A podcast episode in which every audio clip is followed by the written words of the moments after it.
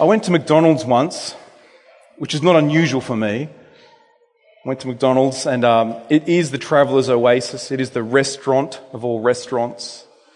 It actually is a restaurant, in case you're wondering. This thing is classified as such. But I went to McDonald's once, and normally McDonald's, you have expectations, don't you? We all have expectations at McDonald's.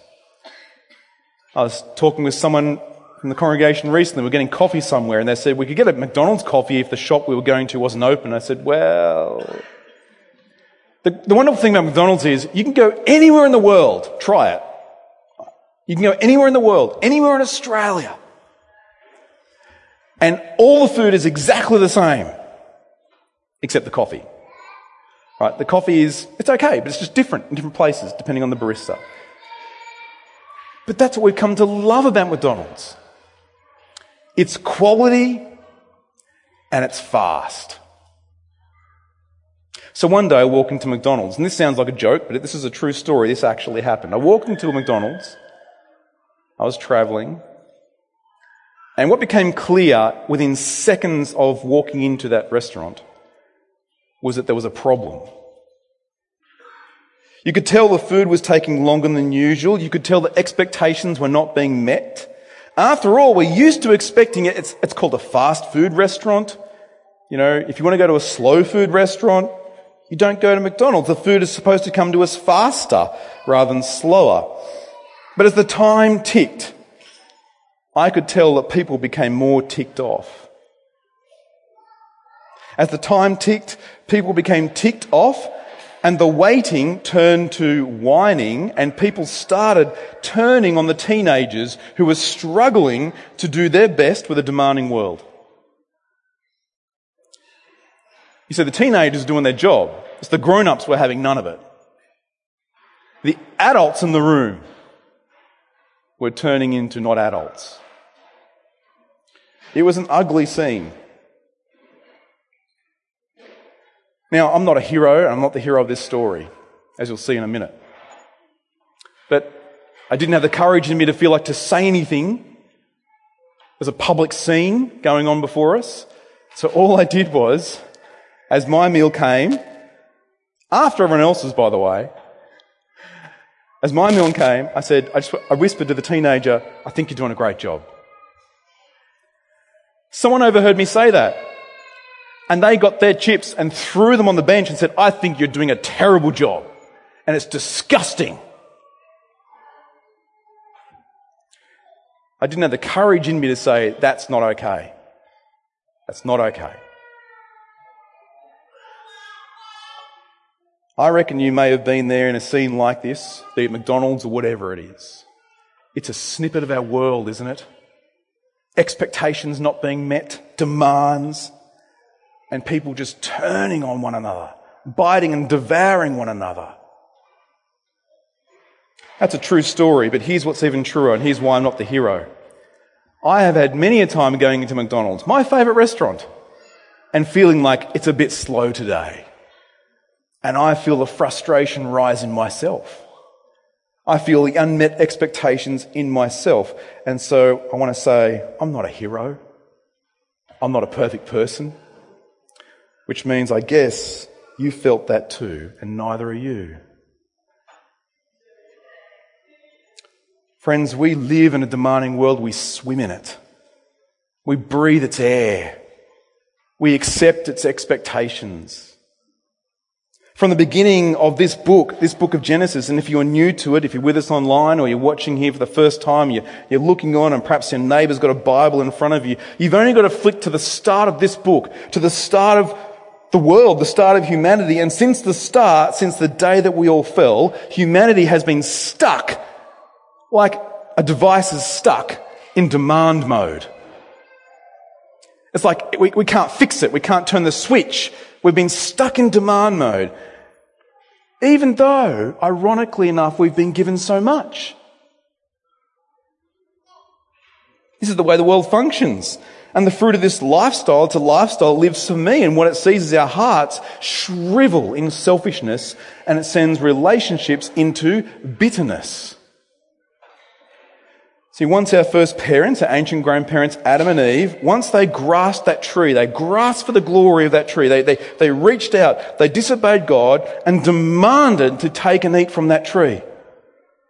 And that moment makes for every moment since. Do you realize in the Garden of Eden at the fall, that was a fast food moment? I want this and I want it now, fast. Fast food. Yes, Fast food sent the world into sin. Because our demand, our selfishness is where sin comes from. And we're all infected with this. You don't understand the world until you first understand how good the world was. To then understand how we, my sin, me, makes the world so wrong. Not everyone else's, not everyone else is the problem, but me, we, you, I are the problem. We're all infected with this, and, and, and the problem of sin is the biggest problem in the room. It dehumanizes us. It drags us to our deaths, which is a symptom of the real spiritual problem that is spiritual death. Now, why do we need to remember that from the start as we look at this episode in Genesis 14. Because this episode comes in that context, friends. This episode comes in that context. This is why people are like this. It's why we see what happens here in Genesis 14. And it's why we need to understand we need deliverance. Last week we saw, as you saw, if you look in your Bibles there, Genesis 14. Last week we saw Abram is the only one who does what needs to get done. Four kings, a conglomeration from the fertile crescent of the east and the north, come and invade Canaan. And Abram, who's not from Canaan, he's a foreigner traveling through this land, he's the only one that gets up and chases them out of the place. He's the one that gets it done. They even form a coalition of five kings and they lose. The king of Sodom is one of them that loses. But it's Abram and his 318 men who chase them out of Canaan. And what do we see now in Genesis 14, verse 17? Abram is returning after that defeat. He's coming back, dust smeared, blood stained, battle hardened. He's coming back with his men. He's tired, he's weary, he's rescued. But as we look with human eyes on the scene and we see verse 17 after his return from the defeat of Chedorlaomer, we know this. Was it Abraham? Was it Abram who defeated those kings? Now we know he wasn't the deliverer, God is. And the same Holy Spirit who we saw in the kids talk convicts us of our sin is the same Holy Spirit that shows us here who we really need. Who Abram's deliverer really is. It's God most high. And we know this and we see this when we meet the man Melchizedek. As Abram returns, two kings go out to meet Abram in the valley of Shaveh. Two kings go out. But the first one is a mysterious one. He's a man of mystery. Who is this mysterious Melchizedek? As the king of Sodom goes out, there's Melchizedek next to him. And we see that they meet near Salem in the valley of Shaveh. Now, Salem, by the way, we know from Psalm 76, Salem, King Melchizedek from Salem is from what we understand as Jerusalem. So here is Jerusalem, ancient city, the oldest city in the world, by the way, is Jericho, but Jerusalem, an ancient city. Here is Salem. Here is the king of Salem, comes out of Salem. His name is Melchizedek, and he greets Abram with gratefulness. Seen verse 18? Melchizedek, king of Salem, brought out bread and wine. He was priest of God Most High. Now, we read those two cross reference readings on purpose because Psalm 110 and Hebrews 7 are where we really see Melchizedek brought to understanding. But the point of those passages is we don't understand everything about him. From our cross reference readings, we see that Melchizedek is an extraordinary person because he's legendary and yet he's real. He's king of Salem, but also something else is extraordinary about him. He's a king who is a priest. See, that's not normal. That's not normal. Even kingdoms in the ancient Near East, even kingdoms then had a separation of religion and state. Even kingdoms, it was normal to have a separation of religion and state. That the king was not normally a priest. There were priests. Think of Egypt. You think of even Rome. Even when Caesar was declared a god, they had priests of the god. It's not normal for there to be a king who's a priest, but here is this very not normal person. He's very not normal. He's legendary. And what also is extraordinary about this king, King of Salem, he comes from a city state that is pagan. And he comes out of nowhere.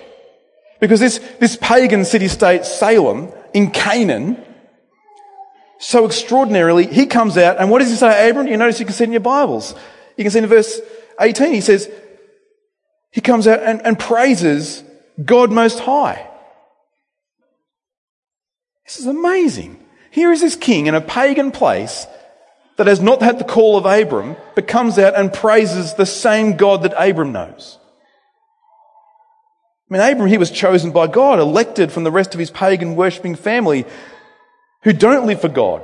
And he left them back in Ur of the Chaldeans, moves up the Fertile Crescent over down into Canaan, and he's from way, way away. God has picked him, and yet now there's a king that comes out of Salem who says, I know that God too. How can this be? Do you remember from our series in Genesis last year do you remember words about Canaan? What did Noah say about Canaan? Do you remember the story, the situation? After the flood, there's Noah. Now, they've been in that ark for a long time. And as he comes out of that ark, Noah plants a vineyard and does what he shouldn't do. He gets drunk. And as he lies in his wasted mess, along comes Ham, his son. And Ham does what we do ever since. What does Ham do? Does Ham help his dad? Does Ham look at his dad's mess and embarrassment and cover him and help him? No, the other sons do that. What does Ham do? He gossips. Ham is just a gossip and a slanderer. He goes and tells other people rather than helping out his father, he just gossips, he just talks about him. And what does Noah do in response? Do you remember? Genesis 9. He pronounces a curse, but not on Ham. No, on his son, Canaan. Why?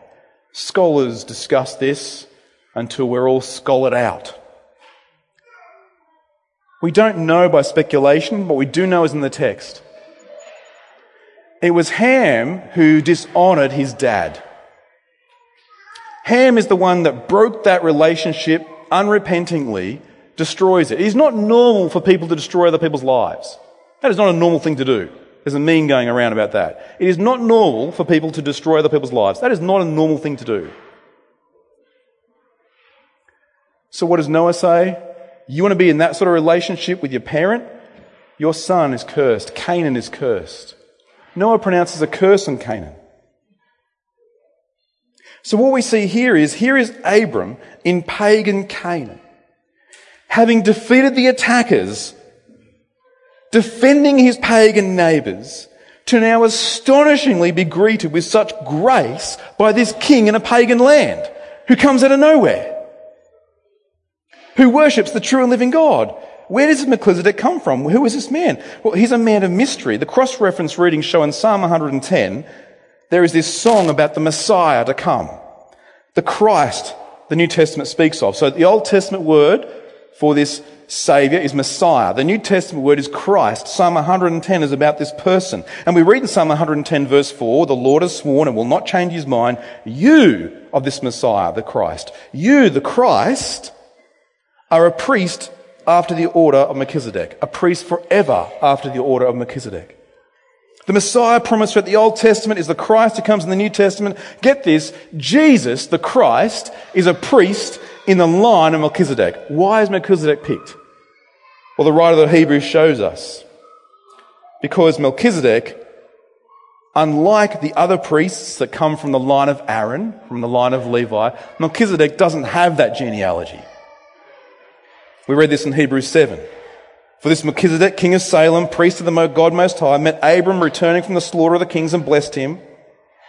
And we read in verse 3, he is without father or mother or genealogy. Now, there are people that, scholars that say, because it says in Hebrews 7 verse 3, he is without father or mother or genealogy, maybe Melchizedek is a Christophany.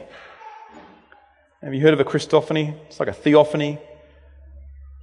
What scholars are asserting is this if Melchizedek doesn't have father or mother or genealogy, maybe this is a pre incarnate Christ. Maybe this is Jesus before he's in flesh, come down kind of in a spiritual form as a king that appears as such. Maybe it's the pre incarnate Christ. Well, again, you don't have to be a scholar to see that's not what the Bible says in Hebrews 7, verse 3. Have a look if you want to, but let me just read it again. He is without father or mother or genealogy, having neither beginning of days nor end of life. Does that mean pre incarnate Christ? No. The writer is saying, unlike Aaron and his genealogy. Unlike all those who have a genealogy, Jesus has a genealogy back to the tribe of Judah. Melchizedek does not. The point the writer of the Hebrews is saying is he is a pagan city king who comes out of nowhere, but this one has no genealogy. He's not like Abram. This one, yet worships God Most High. This one with legendary status points to the one who has legendary status of all time, Jesus. Jesus, who is a priest forever. Also, there can't be a Christophany because it says in Hebrews 7 that he resembles the Son of God. Now, the Bible's very clear. This is why it's very important when we do things like catechisms, when we talk about the Holy Spirit, that he's co-eternal with the Father and the Son. The Bible is very clear when it comes to the Trinity. Getting the Trinity wrong is, a, is an issue of are we orthodox? Like, do we know the true and living God? And what we see here is the writer of Hebrews is saying he is not the Son of God, he just looks like the Son of God. Which, in other words, says he is not co eternal with the Father and the Son. It's important to get, it's really important to get. It's important to understand the triune God rightly. Whole sectarian groups have started because they haven't understood the triune God. I give you the Jehovah's Witnesses, Mormons, uh, Unitarians, not Christian churches.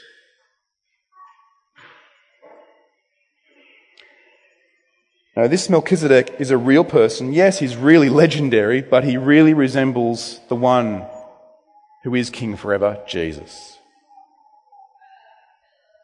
So, what's going on in Genesis 14? What do we see about Melchizedek? Why is this pointed out to us? Here we see and hear these things. Firstly, we see this. We see, notice, Melchizedek comes to Abram, gratefully celebrating the victorious Abram. And what does he come with? Bread and wine. He comes with gifts. Abram didn't order that at the local McDonald's as he's traveling down south. Melchizedek brings it out. We also hear something. We hear Melchizedek's words. Friends, words matter. Words carry meaning. Words say something. And Melchizedek's words carry lots of meaning. Blessed be Abram by God Most High, possessor of heaven and earth, and blessed be God Most High who has delivered your enemies into your hand. He repeats what we need to see and hear. It is God who delivers people. It is God who provides for people. It is God who is Abram's God. In this song, we see something of Melchizedek's belief himself. This shapes his whole relationship with Abram, because Melchizedek gets this, which we'll see in a moment the king of Sodom doesn't get. Melchizedek gets this, and we need to get this. Do you see this? Do you recognize that everything we have is from God? Everything. Friends, I've preached for 10 years at this church, and I've been through whole series like the book of Job. I've been through 1 Peter. We've been through nearly the whole New Testament at Reforming Church. So much so we need to start it again, but we're going to do some more Old Testament books because we've done a lot of Old Testament books too. It's in my Bible here, I've got the ticks to show you which books we've done. And in lots of books, what do we also see even God allows, God gives us, is suffering. And I know that's hard to understand. But we're going to see at the end of Genesis something really important, a word that helps you understand this is providence. God, who is so sovereign by his providence, has plans and purposes, even in suffering, that we can't get. Now, you say, well, that can't be true. How can that be true? I give you the cross. Because if God can use the cross of suffering for saving the world, is it possible he uses your suffering for good? Could God be that powerful? That big? Amen and amen. Yes. Abram comes in this moment. He's been a humbled man. Remember Genesis 12, second half? What did he do in Egypt? Not the right thing. He got very humbled there as a man. Betrayed his wife a little bit, if not a lot. Wasn't a good family man. But he gets forgiveness, he gets grace, and he gets restored, and he gets to grow, and he gets to praise the God Most High he gets to rely on him. Because Abram knows and Melchizedek knows it's God who delivers us in a demanding world. And look at Abram's response to Melchizedek. We see it in verse 14. What does he do? Abram gives him a tenth of everything, a tithe. He gets it. Abram gives his tithe as an act of worship. It's not primarily for Melchizedek, is it? Melchizedek's just a priest king. The tithe is primarily, this is how I worship God. How do I acknowledge that God gives me everything? I give a tenth. Is that too hard? It's a tenth. God gives me everything. God gave you the breath you just took in and just exhaled. That is from God's sovereign providential hand. He gives us everything. And so Abram just worships in the way he can and knows how in this moment. He has just been given everything in plunder and so he gives a tenth to Melchizedek. But there's someone else looking. There's someone else watching. There's someone else looking on, and he is in contrast to Melchizedek. It's the king of Sodom. Now, who is this? He's not named in this particular episode, this scene. It could be Bera, because he's named King of Sodom. Bera is named early on in Genesis 14. It's possible, though, that that king of Sodom fell into the bitumen pits and was no more, and there's a new king in town. And this king, whoever it is, maybe it's Bera, maybe it's not, but this king, you can see the contrast yourself, can't you, in verse 21? And the king of Sodom said to Abram, Give me the persons, but take the goods for yourself.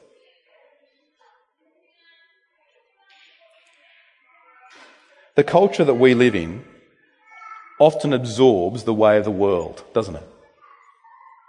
That means that we're always on such a slippery slide that we can start ourselves, we're tempted to talk and act like this ourselves. Even people call themselves Christians, we can, we can become legalists. There's all sorts of talk about not being like the world, and yet we just hypocritically speak just like the world. We, we just act just like this easily, often in graceless ways. This is how the king of Sodom speaks. Now, scholars will say you can see in the original language by the terse nature of the use of the words, it's very terse. It's very kind of demanding. It's very just give me stuff. But friends, you do not have to know a jot or tittle of Hebrew. You don't have to know any original language to understand the tone here. You can see this, can't you? Look at verse 21. How can you tell?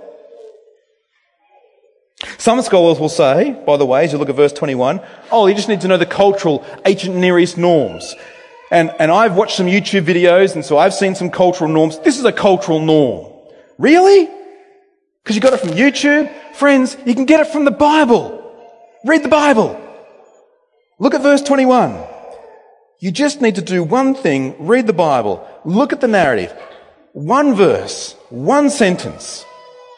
Compare the king of Sodom's sentence with what Melchizedek has said on the page of your Bible. You can tell what's going on here.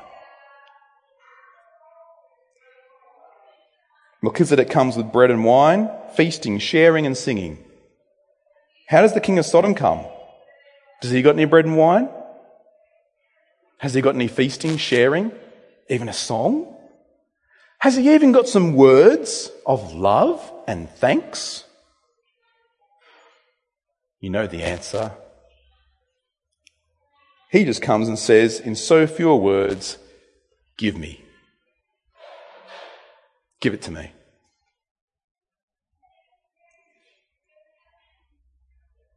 The king of Sodom is clever, though, isn't he? You see, he's clever enough, hypocritical enough, though, to make it look like he's being a good guy. At least he's trying. Give me the persons, but you take the goods for yourself. Oh, that's very generous of you, King of Sodom. You have all the stuff, I'll take the people. I mean, you nearly died for their sake. You nearly died for them. You, you went up for them and you've, you've cared for them. You've brought them in the train, host of captives in their train. You've provided for them. But uh, I'll have them now, thanks. He treats the people like it's property. The king of Sodom is even changing the narrative to make himself look generous. It looks generous. But what the king of Sodom is doing is being very manipulative. He wants to be able to say later, look at what I paid for. Look at what I gave you.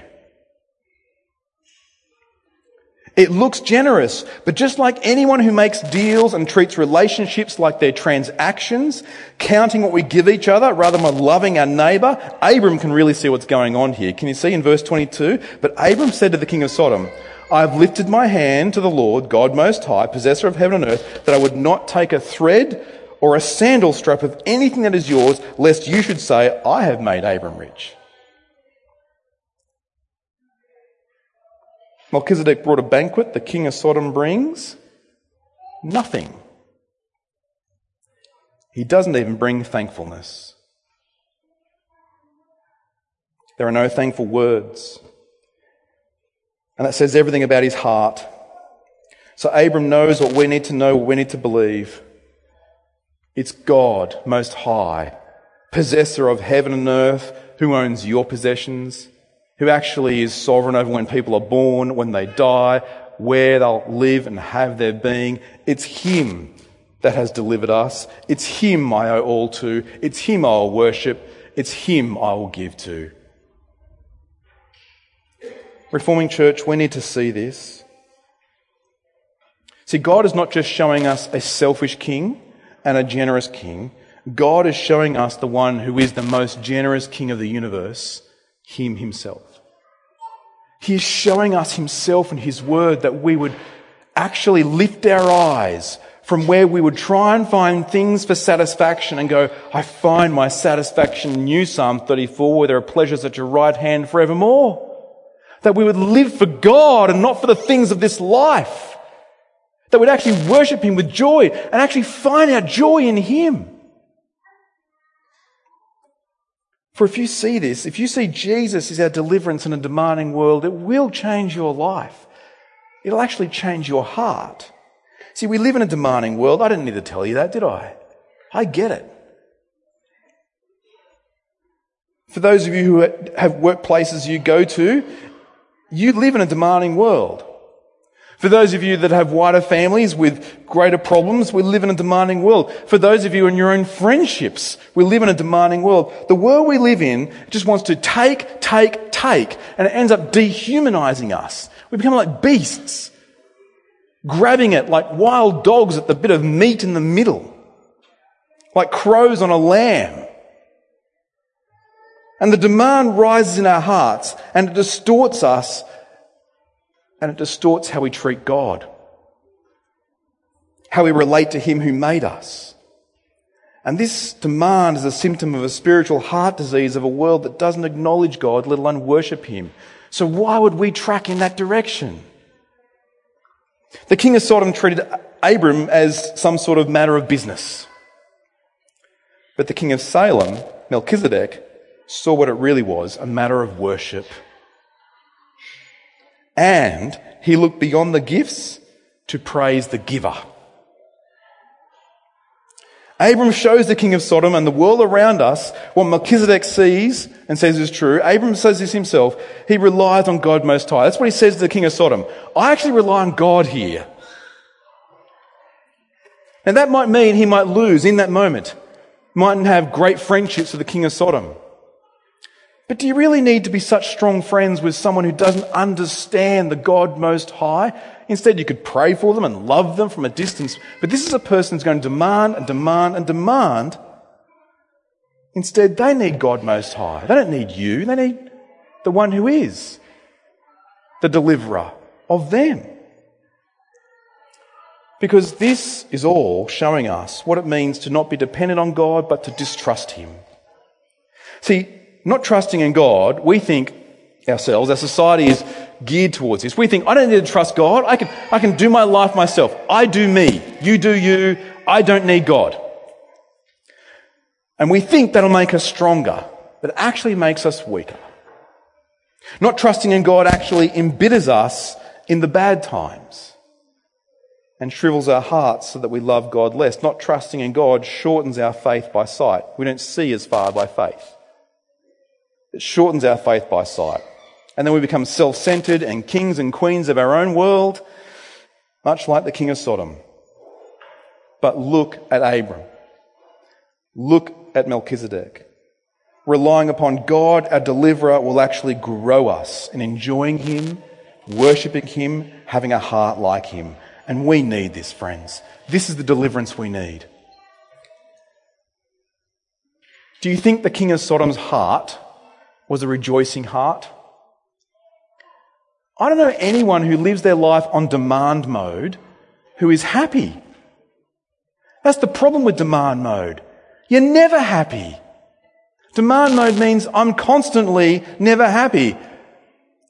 But if our heart was on gratefulness to our deliverer mode, and they can only move to that switch by the Holy Spirit who convicts us of our sin, it would change us inside out. It would change the way we relate to God, of course, and it would change the way we relate to one another naturally, supernaturally. When Melchizedek goes to Abram, he refreshes Abram. Abram's come back from the battlefield.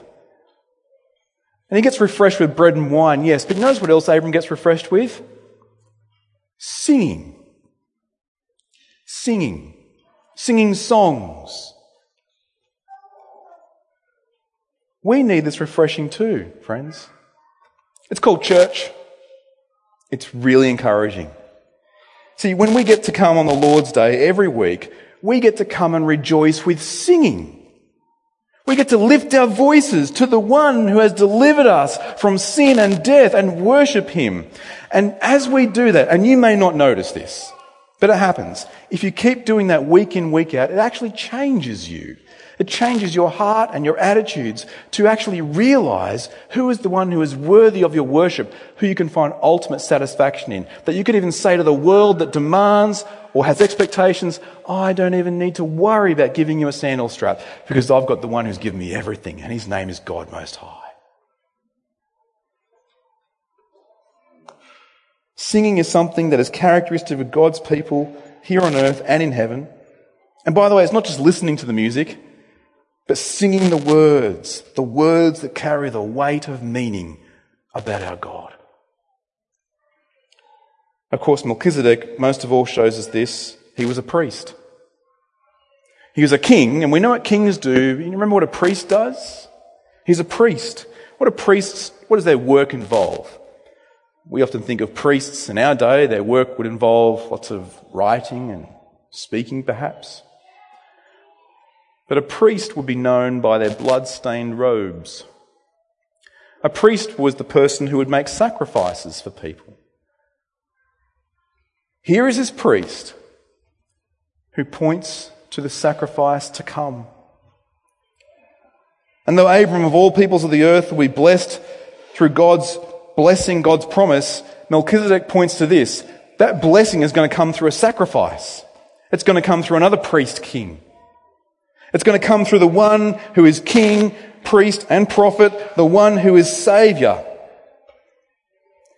You see, the same Melchizedek that comes out of Jerusalem is the one that points to the one who will also one day come out of Jerusalem, out onto a hill, Golgotha.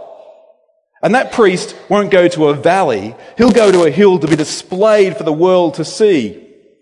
And he doesn't come with bread and wine, although he does the night before. He comes with his own blood shed, his body broken. He is a priest in the order of Melchizedek, the priest who himself is the lamb who is slain. And he wins the wars of all wars. Church, we live in a world that is unpredictable and unstable.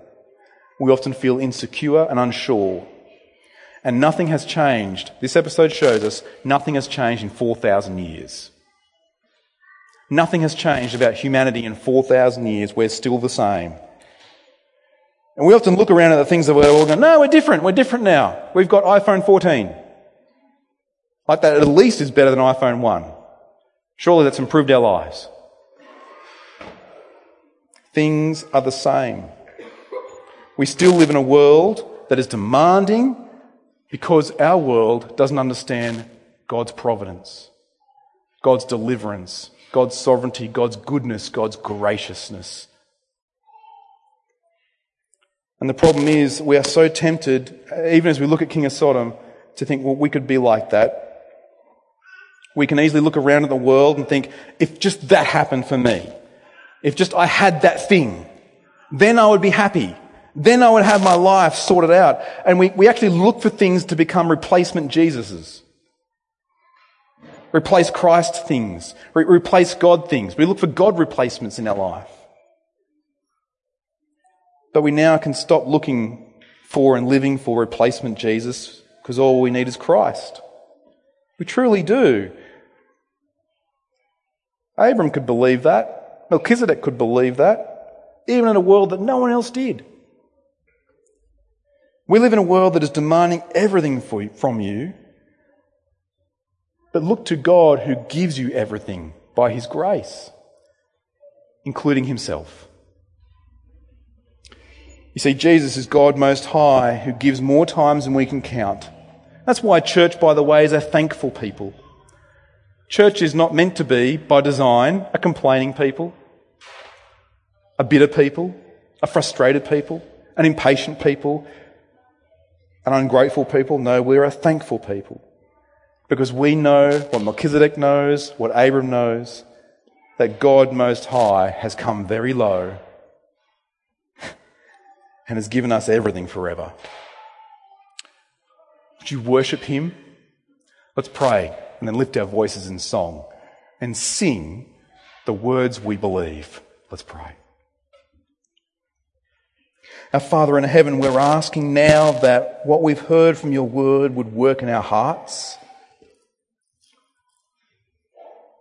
For the preaching of your word, the proclamation of the declaration of what Jesus has done how he is the fulfillment of the Old Testament word, how he is the one who has saved us from our sin, who delivers us from the battle of death. Father, our struggle is, is we're tempted to not believe that. We think we need other things primarily. But help us to see that we need Christ and He is all we have. Help us to see that, to sing that now, and to believe it.